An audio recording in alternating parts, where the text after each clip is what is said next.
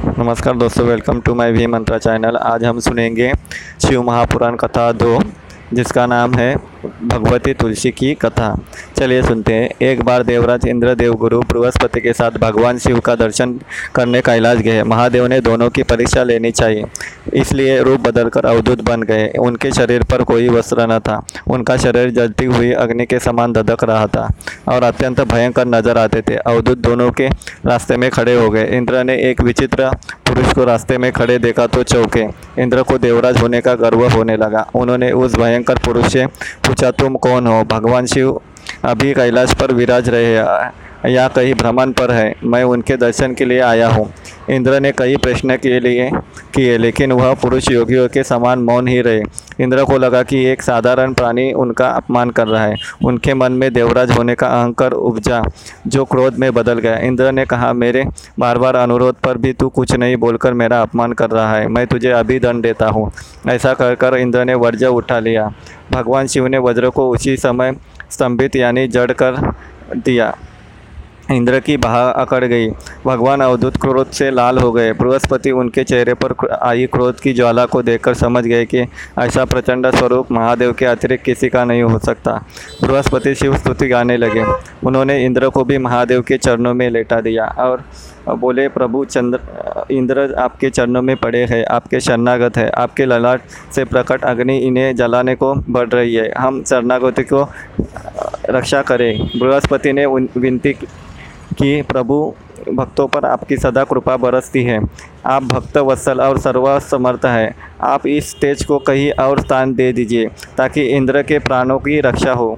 भगवान रुद्र ने कहा, बृहस्पति, मैं तुम पर बहुत प्रसन्न हूँ। इंद्र को जीवन दान देने के कारण तुम्हारा एक नाम जीव भी होगा। मेरे तीसरे नेट से प्रकट इस अग्नि का ताप देवसा सहन नहीं कर सकते। इसलिए मैं इसको बहुत दूर छोड़ूँगा। महादेव ने उस तेज को हाथ में धारण कर समुद्र में फेंक दिया। वहाँ फेंके जाते ही भगवान शिव का वह तेज तत्काल एक बालक के रूप में परिवर्तित हो गया। सिंधु से उद्भव होने के कारण उसका नाम सिंधु पुत्र जलंधर प्रसिद्ध हुआ। जलंधर, जिसका नाम शंखचूड़ भी हुआ, शिव के तेज से उत्पन्न हुआ था। इस कारण परम शक्तियों से संपन्न था। वह देवों से भी ज़्यादा शक्तिवान था। वह उस तेज से पैदा हुआ था जो इंद्र को समाप्त करने वाला था। इसलिए असुरों ने उसे अपना राजा बनाया। अवधूत रूप में यह लीला करने के बाद महादेव अंतर्दान हो गए। इंद्र के गर्व का भंजन भी हुआ, भगवान के दर्शन भी हो गए। तुलसी से जुड़ी एक कथा बहुत प्रचलित है। श्रीमद देवी भगवत पुराण में इनके अवतरण की दिव्य लीला कथा भी बनाई गई है। एक बार शिव ने अपने तेज को समुद्र में फेंक दिया था।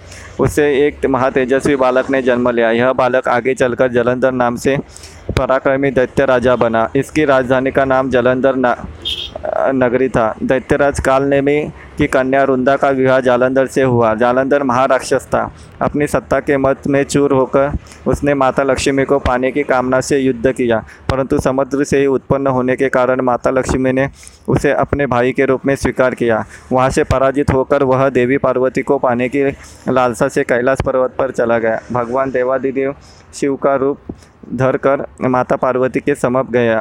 परंतु माँ ने अपने योग बल से उसे तुरंत पहचान लिया, तथा वहाँ से अंतर्ध्यान हो गई। देवी पार्वती ने क्रुद्ध होकर सारा वृत्तांत भगवान विष्णु को सुनाया। जालंधर की पत्नी रुंदा अत्यंत पतिरोता स्त्री थी।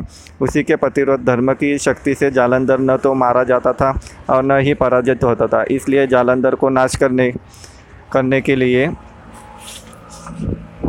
वृंदा के प्रतिरोध धर्म को भंग करना बहुत ज़रूरी था। इसी कारण भगवान विष्णु ऋषि का वेश धारण कर वन में जा पहुँचे। वहाँ वृंदा अकेली भ्रमण कर रही थी। भगवान के साथ दो मायावी राक्षस भी थे, जिन्हें देखकर वृंदा भयभीत हो गई। ऋषि ने वृंदा के सामने पल में दोनों को भस्म कर दिया। उनकी शक्ति देखकर वृंदा ने कैलाश पर्वत पर महादेव के साथ युद्ध कर रहे अपने पति जलंधर के बारे में पूछा।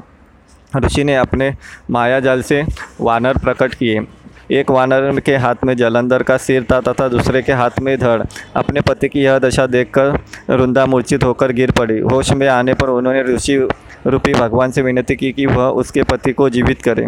भगवान ने अपनी माया से पुनः जालंधर को सिर से जोड़ दिया, परंतु स्वयं भी उस शरीर में प्रवेश कर गए। वृंदा को इस छल का जरा सा आभास न हुआ। जालंधर बने भगवान के साथ वृंदा प्रतियोगिता का व्यवहार करने लगी, जिसके जिससे उसका सतीत्व भंग हो गया। ऐसा होते ही वृंदा का पति जालंधर युद्ध में हार गया। इस सारी लीला का जब वृंदा को पता चला तो उसने क्रुद्ध होकर भगवान विष्णु को शिला होने का श्राप दे दिया, तथा स्वयं सती हो गई, जहाँ रुंदा भस्म हुई, वहाँ तुलसी का पौधा उगा। भगवान विष्णु ने रुंदा से कहा, हे रुंदा, तुम अपने सतीत्व के कारण मुझे लक्ष्मी से भी अधिक प्रिय हो गई हो। अब तुम तुलसी के रूप में सदा मेरे साथ रहोगी। जो मनुष्य भी मेरे शालिग्राम रूप के साथ तुलसी का विवाह करेगा, उसे इस लोक और परलोक में विपुल यश प्राप्त होगा। जिस घर में तुलसी होते, वहाँ यम के दूध भी असमय नहीं जा सकते। गंगा व नर्मदा के जल में स्नान तथा तुलसी का पूजन बराबर माना जाता है। चाहे मनुष्य कितना भी पापी क्यों न हो, मृत्यु के समय जिसके प्राण मंजरी रहित तुलसी और गंगा जल मुख में रखकर निकल जाते हैं, वह पापों से मुक्त होकर वैकुंठ धाम को प्राप्त होता है। जो मनुष्य तुलसी और आंवलों की छाया में अपने पितरों का श्राद्ध करता है, उसके पितर मोक्ष को प्राप्त हो जाते हैं।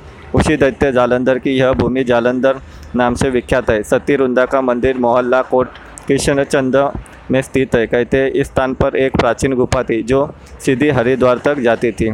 इस प्रकार ये कथा समाप्त होती है। अगली कथा आगे के पार्ट में लेके आऊँगा। Please follow my channel thank you